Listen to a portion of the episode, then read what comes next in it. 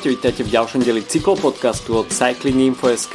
Tour de France má za sebou tri turbulentné dni, počas ktorých sme videli veľa tvári Jumbo-Visma a takisto veľkú smolu niektorých gé cé favoritov, čo samozrejme ovplyvnili pavé sektory piatej etapy. A tak o tom všetkom dnes od mikrofónu vás zdraví Adam a šéf-redaktor Cycling Info.sk Lukáš Týmko. Ahoj. Ahoj, ahoj, pekný deň. No poďme na to, pretože pri tomto podcaste v dnešnom dieli nemôžeme strácať čas, pretože sme videli toľko vecí, čo sa udiali v posledných troch dňoch a skutočne to bolo hore-dole. Myslím si, že Jumbo-Visma sme videli tri rôzne tváre tohto týmu, pretože jednak v etape číslo štyri fenomenálny Wout van Aert, ktorý tam ťažil z tímovej práce na poslednom stúpaní, a o tom sme hovorili, že na tom krátkom stúpaní, ale percentami veľmi strmom pre čistokrvných šprinterov môže prísť k selekcii. Wout van Aert tam skutočne ukázal krídla. V piatej etape sme videli veľkú smolu celého tímu, jednak celkom seriózny pad Primoža Rogliča, ktorý si tam vyklbil rameno, sám si ho aj napravil a pokračoval ďalej. A v etape číslo šesť, tak tam sme videli pre mňa až trošku nezmyselnú aktivitu Jamba, kde Wout van Aert sa dostal do dlhého úniku, v závere bol dostihnutý, prišiel o žltý dres a, a tá celá aktivita Jumbo-Visma spôsobila aj to, že v tých prvotných fázach tam bol Roglič dropnutý, potom sa spomalilo, takže uh, myslím si, že Jumbo-Visma v posledných troch dňoch ukázalo skutočne to, čo možno sme nečakali, že sa stane v priebehu celej túra. Áno, bolo to samozrejme dané aj tým výberom trasy, ktorý, ktorú organizátori urobili, a tak ako ja som už aj vraval pred štartom túr, že to na papieri vyzerá jedna z najlepšie postavených túr, a síce trošku im nezahral do karát vietor tie prvé dni, oni si mysleli, mm. že trošku vietor viac rozdelí ten balík v tej druhej, tretej alebo štvrtej etape, vietor nespolupracoval, nefúkal tak, ale tá trasa naozaj bola vybratá dobre. Ne, ne, ako veľa, veľa ľudí si nemyslelo, že môže kilometrový kopec desať kilometrov pred cieľom niečo, niečo urobiť, predsa len sme zvyknutí, že väčšinou ako keby keď sa sľubuje nejaká show, tak uh, vo veľkej väčšine prípadov to tak ani nie je, ale vynikajúco to urobili, jednoducho Jumbo bolo také silné, že Van Aert to dokázal dotiahnuť až do konca. Ja si myslím, že urobil jednoznačne chybu, že nepočkal Vingegaarda na tom mm-hmm. kopci, to bolo o dvoch sekundách, ktoré by ho počkala. Dobre, bol tam Yates, ja si myslím, že to by vôbec nevadilo a prišli by do cieľa ešte s väčším náskokom. To, to si myslím, že bola chyba určite, pretože nevymenil by ich potom v konečnom dôsledku v žltom drese Pogačar, aspoň ako ešte pred La Planche des Belles Filles. No ale no, akože demonstroval svoju silu Van Aert. No potom zase ten druhý deň to bola veľká smola, to teda, teda, treba povedať, že na to ako prevedli vynikajúci výkon, ako, ako, sa im, ako sa im darilo limitovať tie straty.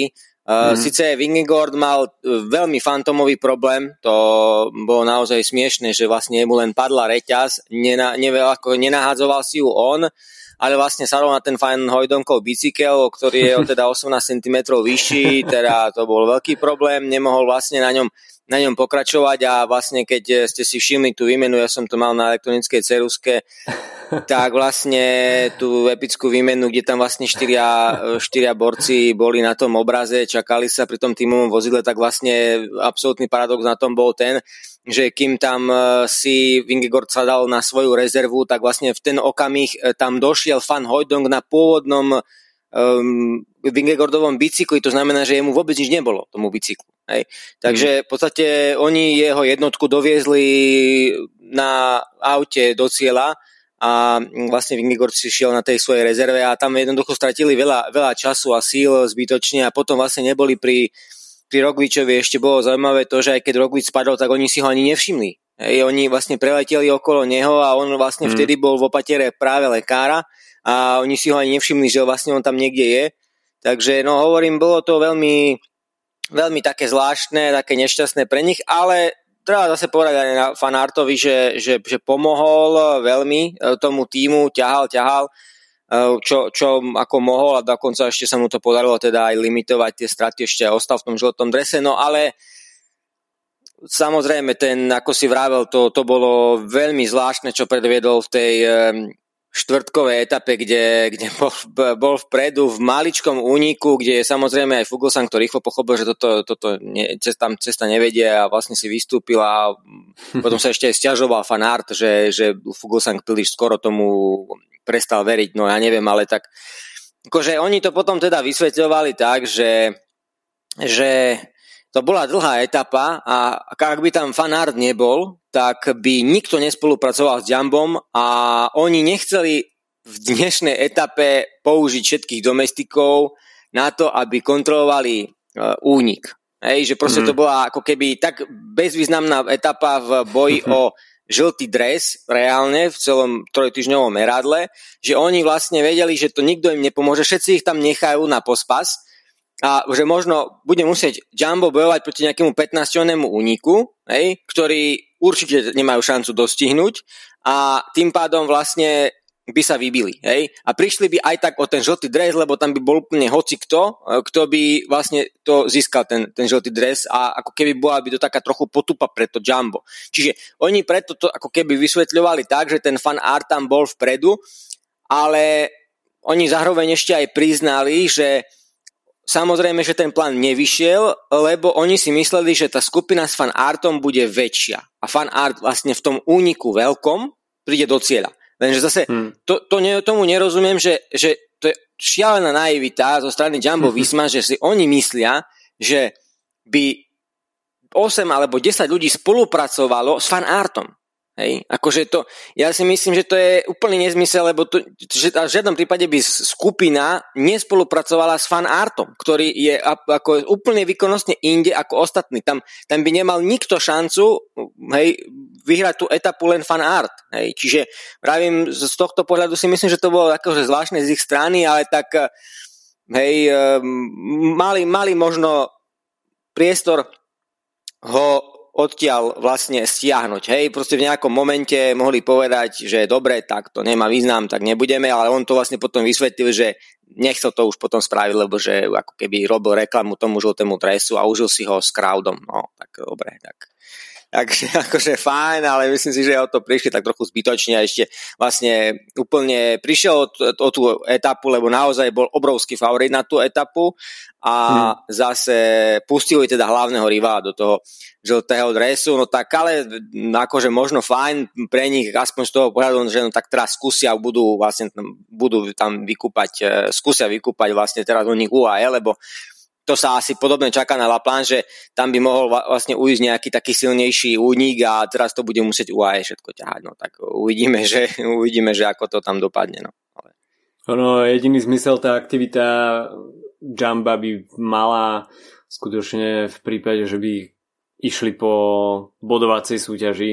Tá bodovacia prémia bola v druhej polovici pretekov, ale myslím si, že pokiaľ by tam pustili nejaký únik, dajme tomu aj o desať až pätnásť ľuďoch, tie body by sa tam proste vybuchali, a, a nezískal by to nejaký z Van Aertových priamych konkurentov na zelený dres, takže bolo to skutočne veľmi, veľmi zaujímavé a podľa mňa úplne zbytočné, pretože po takto dvoch náročných dňoch, keď v podstate tú etapu číslo štyri, ten záver režírovalo Jumbo, etapu číslo päť si pretrpeli a nechali tam strašne veľa síl, tak deň na to znovu spustiť takúto aktivitu s tým, že tie prvé dve hodiny pretekov boli šialené, tak vybuchať tri dni po sebe takto v podstate celý ten rezervoár síl ešte predtým, než sa vstúpi reálne do nejakého horského terénu, tak to mi príde ako absolútne, absolútne sci-fi. No, no, no, je to, je to tak. Sme sa bavili o tom, že Jumbo je najsilnejším a najsilnejšou zostavou na tejto Tour, a aj to ukazujú jednoznačne, ako naozaj, ak by, ak by sa v týchto etapách, v tých záveroch stalo niečo Pogačarovi, tak to by bol prúser ako obrovský, tam by stratil hmm. obrovské množstvo času, tam nemal kolegov, ale naozaj, ako hovoríš, to tak sa tak, takto obrovským spôsobom vlastne použiť a vyčerpať sa z, z hľadiska Van Aerta, to to, to som ešte nevidel. To, to, to, to, je to ako keby, neviem, možno on, on ako keby sa, on sa vlastne pred tou šiestou etapou aj stretol s Edim Merckxom a mne to tak prišlo, že bol aj v Belgicku tá etapa, ako výrazná časť.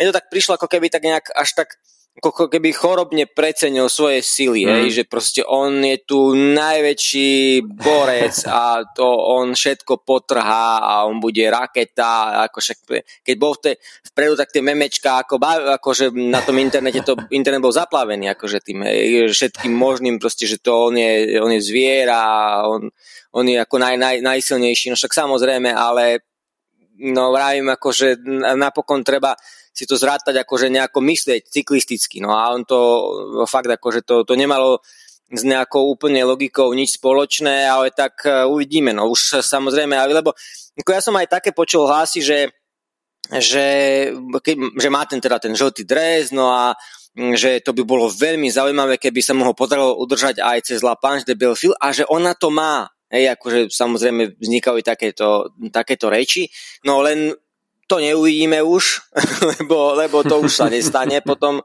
včerajšku a už aj sám avizoval, že potiahne na začiatku etapy a potom si vystúpi, takže, takže to je možno škoda, ako myslím si, že mnoho ľudí, aj tých, ktorí tak poškulujú po tom, že by možno teoreticky niekedy v budúcnosti mohol ísť na to celkové poradie, keby tak akože cítil nejakú obrovskú motiváciu vnútornú, tak Sa, sa veľmi sa tešili, že, že takýto kopec na La Planche des Belles Filles, že tam by teoreticky mohol skúsiť toho Pogačara potrápiť, ale, hmm. ale napokon teda to neuvidíme, takže to je, to je určite že škoda, aj keď možno z tohto pohľadu si povedzme, že zase asi to cyklistické takisto ten, ten rozum veľ v to, že tam takisto bude problematicky ten únik strážiť a že to tiež by vôbec nemali isté, že, že dojdú favoriti ako prví a tak ďalej a tak ďalej, takže tam ako stále platí to, že, že možno aj tak by prišiel ten žltý dres, ale, ale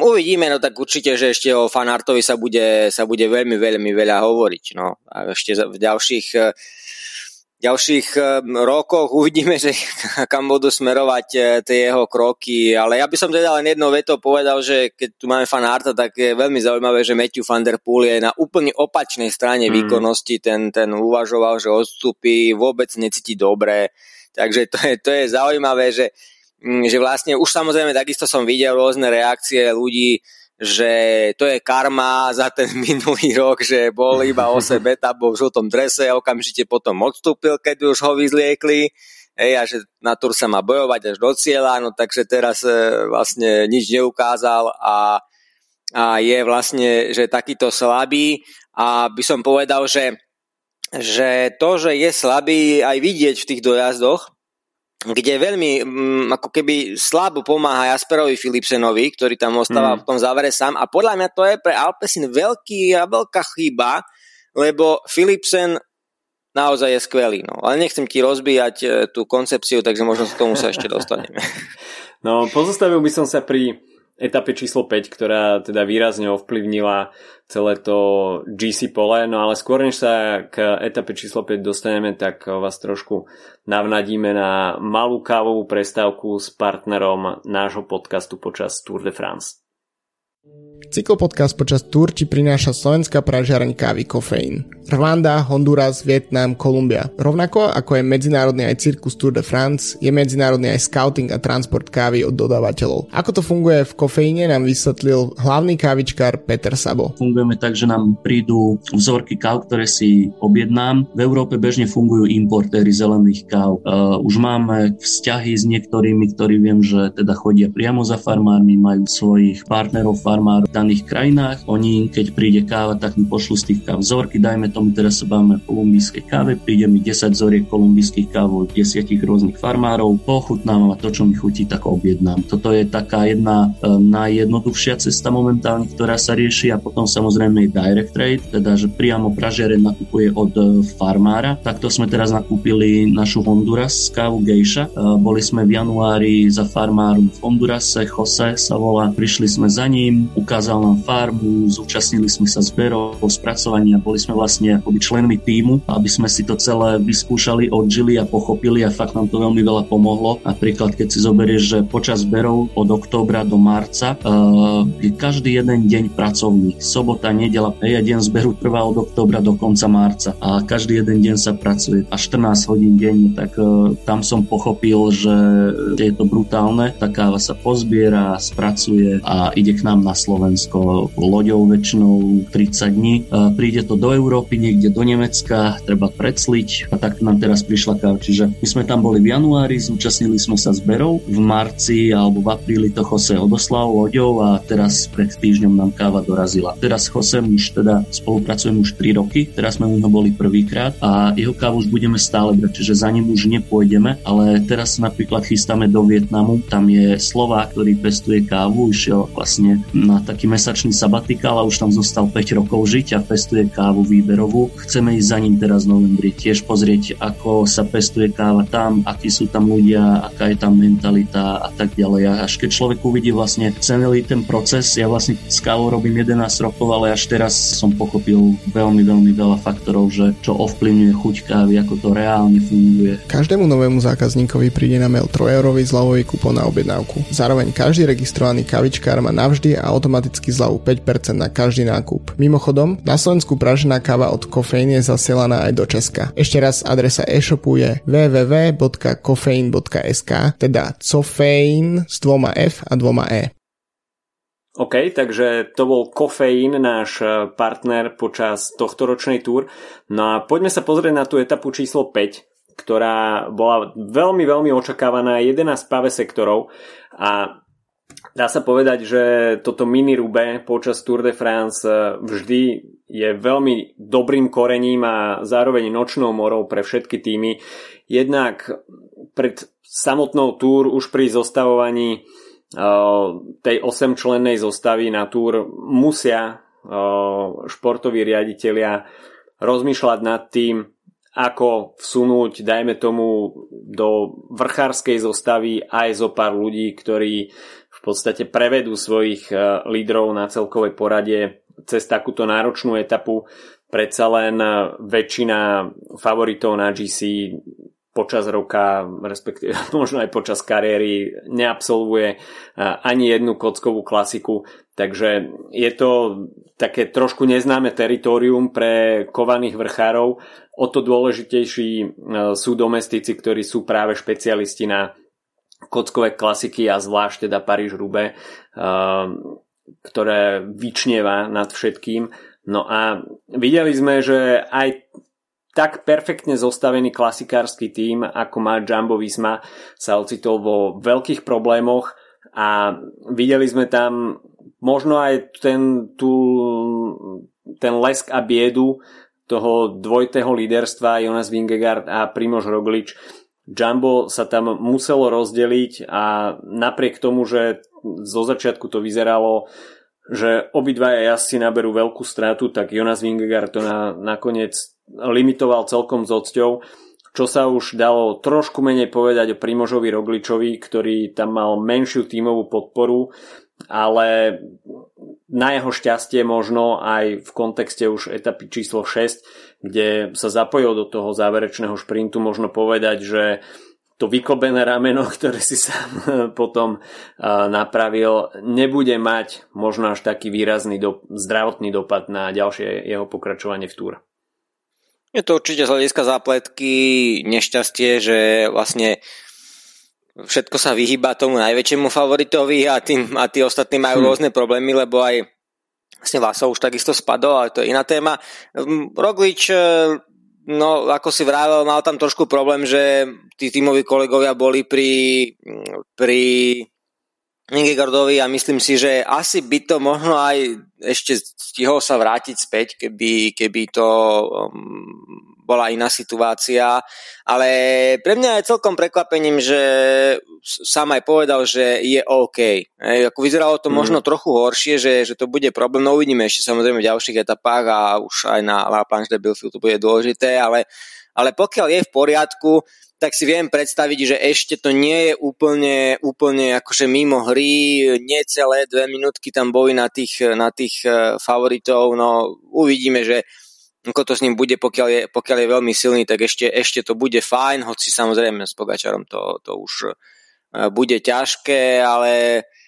Ale zaujímavý deň to bol, bol v tom, že napríklad taký Quintana tým prechádzal ako nôž maslom, to mm. bolo veľmi, veľmi zaujímavé, také podnetné, takisto nemali problém ďalší, ďalší ľudia ako napríklad Yates, prekvapujúco trochu aj Urán a ďalší, takže ako fajn, fajn etapa určite, že sme si ju radi pozreli, boli tam aj, aj, aj tie pády a rôzne také malé, väčšie nešťastia, triumf úniku celodenného, takže to bola veľmi dobrá stávka na ten, na ten únik, lebo samozrejme v tom úniku tam sa nepadá a bolo to teda pre nich v tomto, v tohto hľadu celkom jednoduchšie a zase boli, boli to silní ľudia v tom úniku. Mm. Hej, ako boli to ľudia, ktorí, z ktorých každý to mohol udržať a bolo, bolo to veľmi, veľmi pekné. Si myslím, aj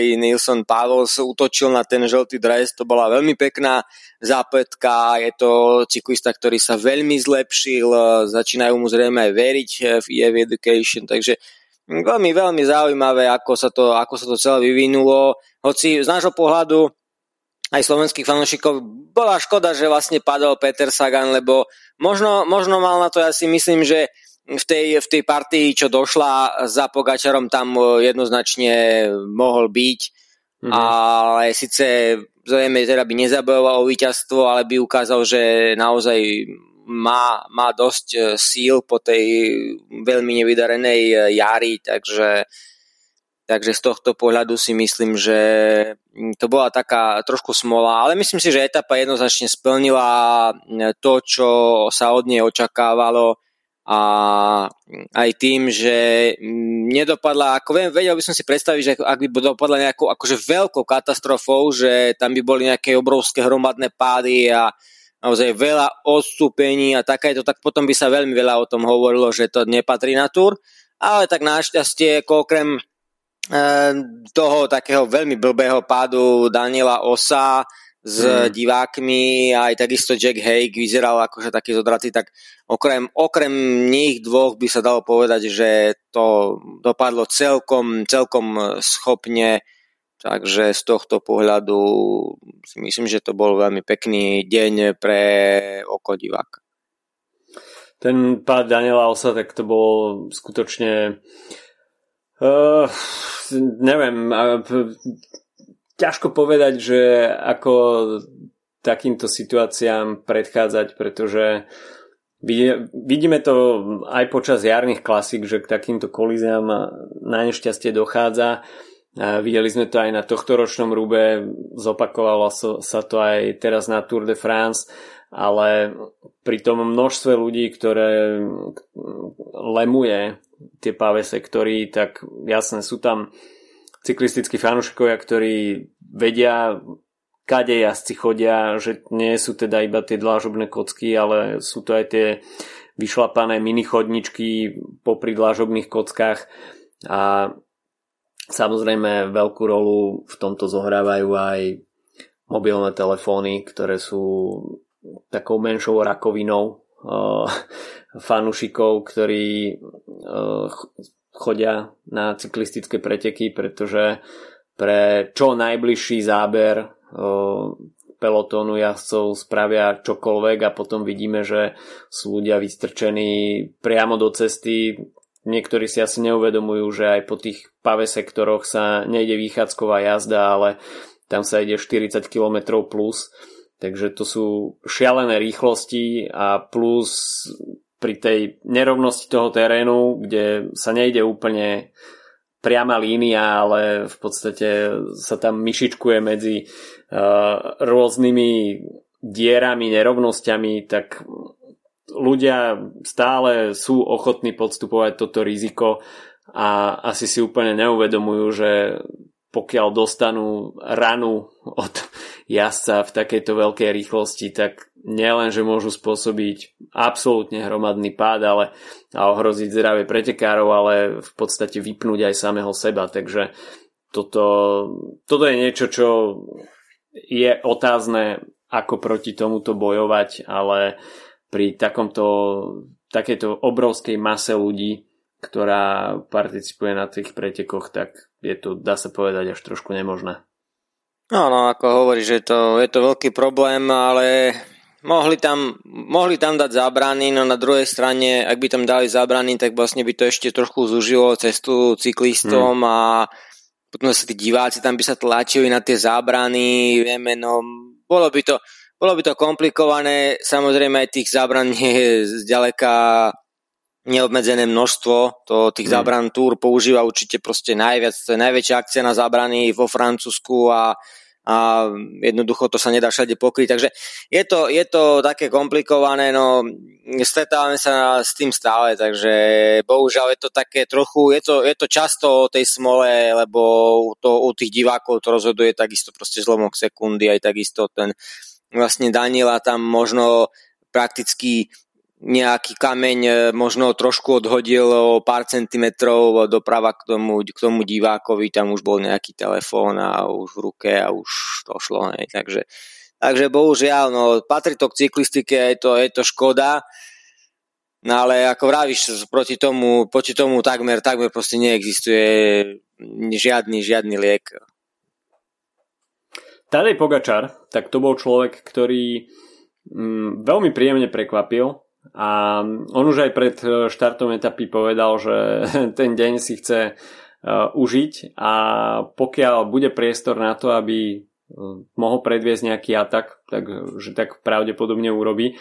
No a neostalo iba pri prázdnych rečiach pred etapou, ale skutočne k tomuto skutku prišlo a vydal sa dopredu s Jasperom Stuyvenom a po niekoľkých kilometroch to vyzeralo, že Pogačar získa nie úplne zanedbateľný čas na svojich súperov, avšak ako náhle sa tam začali objavovať nejaké výraznejšie rozdiely, tak aj tá skupina, ktorá bola za Pogačarom, trošku kopla do vrtule a začala stiahovať tento náskok slovinského favorita.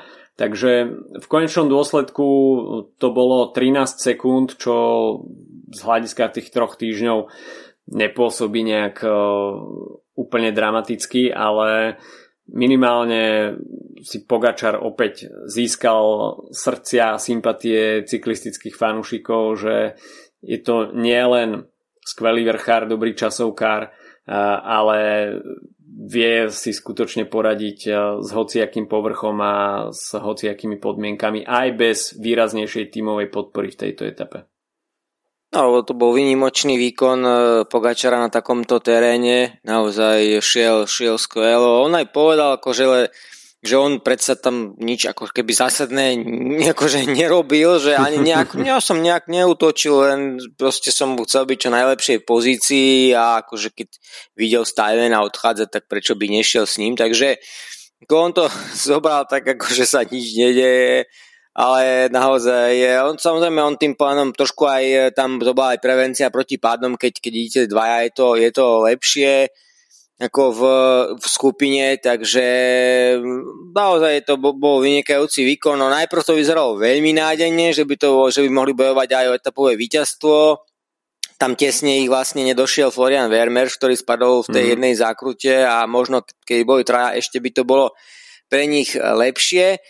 No potom, keď vlastne do tej skupiny prenasledovateľov sa vrátila tá skupina s Jumbom a s Vingegaardom a potom začali ťať, tak potom vlastne to začalo padať, ten náskok a už mm-hmm. napokon nebol až taký výrazný. Samozrejme, Tadej bol veľkým červeným suknom pre nich, tam ešte ktorí domestici ostali, tak, tak ťahali, takže napokon to teda nebol veľký rozdiel, ale Ale môže byť v konečnom dôsledku veľmi dôležitý z hľadiska nejakej psychiky, ako naozaj Tadej od štartu pôsobí suverénnym dojmom, je, je, je vysmiatý, je úplne ako malý chlapec, pôsobí stále nejaké vtipy robí, vlastne natočil tu ten taký nejaký rapový klip. No úplne, úplne robí si z toho srandu a to je vlastne veľmi zaujímavé na tom. A aj vlastne včera sa mi páčil rozhovor s Rafalom Majkom, ktorý, ktorý povedal, že proste Tadej je, je, je tak psychicky silný, že jeho nič nedokáže zlomiť. Proste nič ho nedokáže, on sa nebojí ničoho, nikoho a že on ani nie tak fyzicky, ale psychicky rastie tie, tým ako medzi, medziročne alebo medzi túr a jednou a druhou a teraz vlastne už na tej svojej tretej, ktorej je, tak on už proste ako keby nemá, nemá supera, neviem, na, na trati, ale proste hlavne v hlave, že, že on, nemá, on nemá žiadne pochyby, ej, on, on, on je úplne vysmiatý, všetko v poriadku, takže uvidíme no takto, že povedzme si, že keby nešťastnou náhodou sa mu niečo stalo, nejaký technický problém, nejaký pád, tak toto potom by bolo zaujímavé, že ako vlastne by to potom vyzeralo,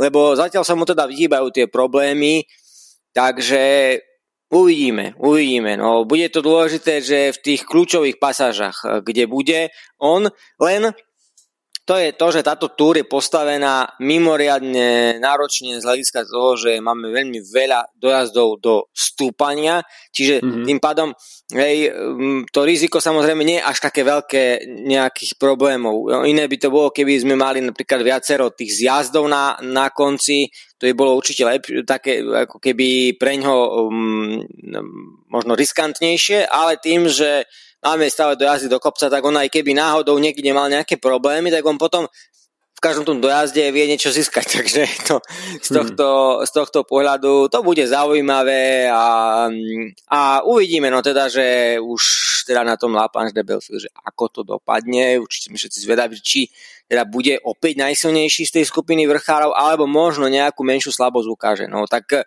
tak uvidíme. No ešte, ešte sa spomína aj to, že nie, nemá rád horúčavy, čo ktoré zatiaľ teraz ešte neboli na túr, mm-hmm. lebo boli sme teraz aj jednak severnejšie, aj zatiaľ ešte neudreli na Francúzsko nejaké obrovské horúčavy, no tak uvidíme, že ako to bude potom v Alpách, najmä v Pyrenejach, či tam nebude teplejšie a to by možno mohol byť nejaký ten, ten menší problém. No. Etapové víťazstvo v tej Roubaix etape pre Simona Clarka, ktorý na začiatku roka ešte nemal ani podpísaný kontrakt po zániku uh, Kubeky, takže skutočne veľká, veľká motivácia aj pre samotný Izrael Premier Tech, ktorý uh, túto sezónu pôsobí napriek tomu, že má vo svojom kádri veľké mená, tak uh, pôsobí skôr ako takým fackovacím panákom. A videli sme to už aj na Gire, ktoré bolo dosť tragické pre tento izraelský tím, ale víťazstvo v takto prestížnej etape, tak to môže byť veľký nákopávak pre ďalší zvýšok sezóny. No veľmi veľký sympatiak Simon Clark, viem, vieme, vidíme ho takto bojovať na Grand Tour veľmi Veľmi často, ako keby je to aj špecialista na, na túr, aj, aj na Vueltu, vieme, že tam teda vyhral tú vrchárskú súťaž a chýbalo mu to etapové víťazstvo na túr. Určite už dávno neveril, že sa k tomu dokáže dostať, ale videli sme, že, že si vybral tú správnu etapu a tam v tom závere bol absolútne najskúsenejší. To, to bolo vidieť, tam no vlastne všetci, sa, všetci jeho súperi sa unáhlili a a on si počkal do toho úplne posledného momentu a ako skúsený mazák jednoducho to, to urobil, takže myslím si, že naozaj absolutorium za ten jeho výkon v tej kockovej etape a, a ukázal, že ešte stále na tom má. Ja si myslím, že mimoriadne potešila aj Austráliu, ktorá v tých posledných rokoch bola namlsaná po, po Cadelovi Evansovi, mm-hmm. potom aj samozrejme Richie Port jazdil veľmi pekne na túr, ale potom mali taký trošku menší útom a, a aspoň teraz vlastne im ukázal, že ako super je tam ešte stále nejaký pretekár, ktorého si aj oni pamätajú už dlhé roky a tak, takýmto krásnym spôsobom vyhral, takže to si myslím, že bolo veľmi veľká na to odozva v Austrálii, takže úplne si myslím, že, že výborný, výborný výkon, aj, aj výsledok pre ňoho a určite veľmi potešil aj takú tú širokú cyklistickú verejnosť. No, Neilson Powless tam v tejto etape siahal na žltý dres a tá jeho snaha o oblečenie sa do žltého aspoň teda na jeden deň pred prvým reálnym vrchárským dojazdom prišla v etape číslo šesť, avšak to by Tadej Pogačar skutočne nemohol byť hladný v každom dni a Pogačar práve v tom záverečnom stúpaní v Longwy ukázal, že je v neskutočnej fyzickej aj psychickej pohode a dá sa povedať, že ten šprint, ktorý tam rozbiehal Tadej Pogačar, tak Primož Roglič, tak dokončil Tadej Pogačar a nestihol mu ani taký klasikársky špecialista ako Michael Matthews. Nerozumel som tomu, prečo Roglič rozbieha, neviem, či nevidel, že nemá do, do dobrej pozícii za sebou Vingegaarda. Ja si myslím, že to práve mal robiť úplne ináč. Mal sa pozrieť dozadu, vidieť, že tam Vingegaard nie je v dobrej pozícii a vystúpiť si. V tej chvíli by sa Pogačar ocitol na, tom, na čele skoro a mal by problém. Kdežto Roglič mu to urobil, akože rozbehol ako tímový kolega a už vlastne bolo ne po všetkom, ale napríklad takisto aj Matthews ako popísal ten záver tak, že on sa tiež ocitol veľmi skoro, akože on chcel veľmi to zadné koleso Pogačara, ale skoro sa tam ocitol, skoro sa mu to tam otvorilo, tak tam ešte pustil Pidcocka a potom keď Pogačar nastúpil, tak Pidcock tam vlastne urobil dieru a nestačil mu a potom už Matthews si to nedošiel a on potom to trošku tak obvinil z toho Pidcocka, že, že bol slabý na to, že vlastne nenasledoval toho Pogačara a tým pádom um, už tam vznikla veľ, ako medzera možno päť osem metrov a už, už si to Matthews nedotiahol, ale mal na to. Takže no to sú také už samozrejme prekáračky, ale... Ale zaujímavý opäť, opäť dojazd, aj tým, že tam bol Matthews, tak ukázal, že takisto je, je to veľa schopný a, a mne sa zase veľmi pozdávalo to, že, že Bora napriek tomu, že Vlasov a dosť tvrdo pádol pred mm-hmm. tým záverečným toto záverečnou sekciou kopcov, tak že sa mu podarilo vlastne vrátiť späť e, veľmi heroickým výkonom týmu. Ja si myslím, že možno tam Kemnam alebo no Šachman mali nejakú šancu aj zabávať o tú etapu, ale, ale vlastne obetovali sa pre Vlasova a on sa to dokázal vlastne do, do, dostať späť, takže vlastne krvavý došiel do cieľa a to je veľmi zaujímavé a najmä povedal, že sa cítil perfektne, že aj napriek tomu, že spadol, takže že sa mu šliel ten záverečný kopec vynikajúco, hoci teraz začínal ho vzadu.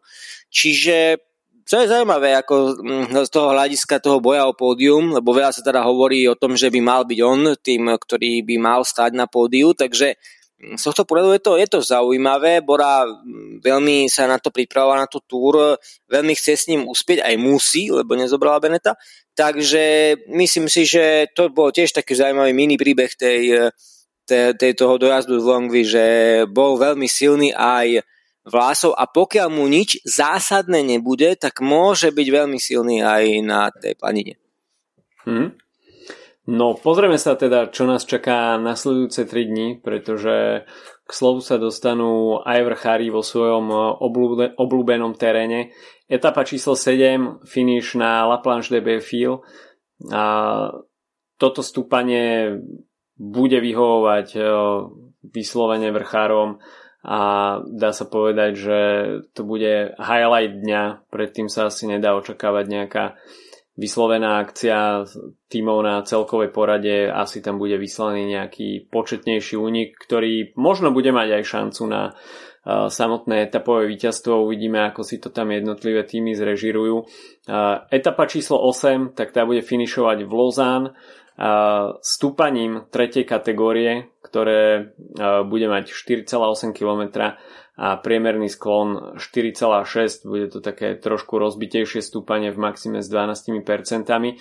No a v nedeľu opäť ďalšia horská etapa, celkový počet nástupaných metrov cez tritisícsedemsto, no a finišovať sa bude na Châtel-le-Porte du Soleil. Na programe dňa dve horské prémie prvej kategórie. Takže čo očakávaš následujúce tri dni po, dá sa povedať, že hektických šiestich dňoch, ešte predtým, než sa skutočne vstúpilo do horského terénu. No, očakávam určite už veľký boj úniku s pelotónom. Myslím si, že už sú nejaké tie rozdiely vytvorené. Budú tam ľudia ako Woods, Pinot, Ciccone, Toins, mnoho ďalších, ktorí budú určite útočiť a budú chcieť byť vpredu. A možno aj O'Connor napríklad.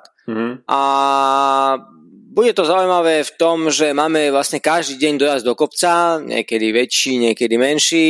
No a v tohto pohľadu bude zaujímavé sledovať ten, ten boj. Možno, že veľmi, veľmi teoreticky tam by teore, mohol byť v hre aj ten žltý dres ešte stále, ak by tam bola nejaká taká silnejšia skupina, ktorá by mohla ujsť a ú á é to neukontroluje, viem si to predstaviť. No takže budeme zvedaví, ako to, ako to dopadne. Myslím si, že tie víkendové etapy nemajú veľký potenciál v tom rozdeliť balík alebo rozdeliť favoritov. To si myslím, že v tých štyri percentných kopcoch to, to sa nepodarí a tam by nemali vzniknúť nejaké väčšie rozdiely. To bude skôr, skôr o tom, že vzniknú rozdiely v úniku, keď bude finišovať mm. do cieľa, lebo samozrejme po takých dĺžkach tie etapy sú celkom dlhé, stodeväťdesiat kilometrov majú prakticky obidve, tak to bude, ten únik sa môže rozdeliť na tom záverečnom kopci, možno na toto to, to, to bolo aj stavané tie, tie dojazdy, no ale asi najviac nás zaujíma La Planche des Belles Filles, no tak je tam, sú tie teda šialené úseky v, v závere, tie dvadsať až dvadsaťštyri percent, no tak budeme zvedaví, že ako to, ako to dopadne, no už nemáme tu Daniela Martina, ktorý bol silný mm. v takýchto terénoch, ja si myslím, že do normálnych okolností by to sedelo aj Rogličovi, teraz ja už si nie som istý, skôr to asi bude ako takým vodičom pre Vingegaarda. No a uvidíme, no tak ako to bude vlastne vyzerať medzi nimi. Ja si myslím, že by mohol niekto možno prekvapiť z tých, z tých vrchárov, s ktorými až tak nerátame na to pódium, tak by možno, že tam niečo mohol vymyslieť, ale no bude to vždy ako o tom v cyklistike, že bude potrebné vyčkávať do posledného možného momentu a potom vlastne nastúpiť v tých posledných metroch a to sa zase obávam, že to je ale predsa domena Pogačara, takže to by mohlo byť z tohto pohľadu opäť len čisto jeho záležitosťou. No ale uvidíme, uvidíme, ako to bude vyzerať, teda hovorím, prajem si, aby, aby to skúsil možno únik a, a, a prišiel s nejakým takým väčším náskokom a, a tam sa pobil, to by mohlo byť e, veľmi zaujímavé, ako, ako sa to vyvinie a myslím si, že to by, to by mohlo byť e, z tohto pohľadu zaujímavé. No ešte si viem veľmi, veľmi teoreticky predstaviť, že by napríklad mohol skočiť do toho úniku Roglič a aby vlastne Jumbo týmto svojim nekonvenčným štýlom, ktorý skôr bol symbolizovaný Van Aertom, ale viem si predstaviť, že by mohol toto urobiť z toho pohľadu, lebo oni vidia, že ú á é naozaj ako nie je v úplne ideálnej kondícii. Tam si povedzme, že napríklad Bjerg alebo Hirschi sú na tom ako biedne, by som povedal. Mm-hmm. A, a keby, keby napríklad tam skočil Roglič do toho úniku, tak to by mali akože veľkú burku, veľký problém aj ako celú etapu a tam by sa mimoriadne vyčerpal celý ten tým ú á é, kdežto Jumbo by si vlastne ťapkal v tom balíku. Lenže zase tam sa dostávame do tej situácie, že neviem, či niekto bude spolupracovať s Rogličom. To je, to je ako keby veľká otázka. Hej? Vždy to proste je tak, že keď ste silní, je to zle. Hej? Čo sa týka bo- v tom úniku. Takže no, uvidíme. No, nechajme sa prekvapiť, ale, ale ak by to... Lebo tak vieme, že Netflix natáča na, na Tour vlastne ten seriál, asi zrejme to bude vlastne niečo podobné ako Drive to Survive vo Formule jeden, takže my, viem si predstaviť, že Jumbo by že mohlo skúsiť to aj, aj, aj v úniku s Rogličom jednoznačne, ale no, hovorím, možno mám až prehnané očakávania, ale uvidíme, že, že ako to dopadne, ale ak, ak chcú zlomiť Pogačara a ú á é, tak určite, že na to, na to je priestor a nemali by ako keby plitvať tými dňami, že neskôr, neskôr, neskôr. Nie, ako treba hneď a uvidíme, no, tak ako vravím, sa mi to ľahko hovorí, no, uvidíme. OK, to je prognoza na ďalšie tri dni. Myslím si, že nás čaká uh, celkom zaujímavé vrchárske predstavenie, či už jazdcov na celkovej porade, alebo vrchárov, ktorí sú už z celkového poradia mimo hru a zamerajú sa na čiastkové úspechy v etapách. Priestor v nasledujúcich troch etapách na to rozhodne bude a my sa počujeme opäť v pondelok počas Rest Day. Majte sa zatiaľ pekne, užite si víkend. Čau, čau. Ahoj, ahoj.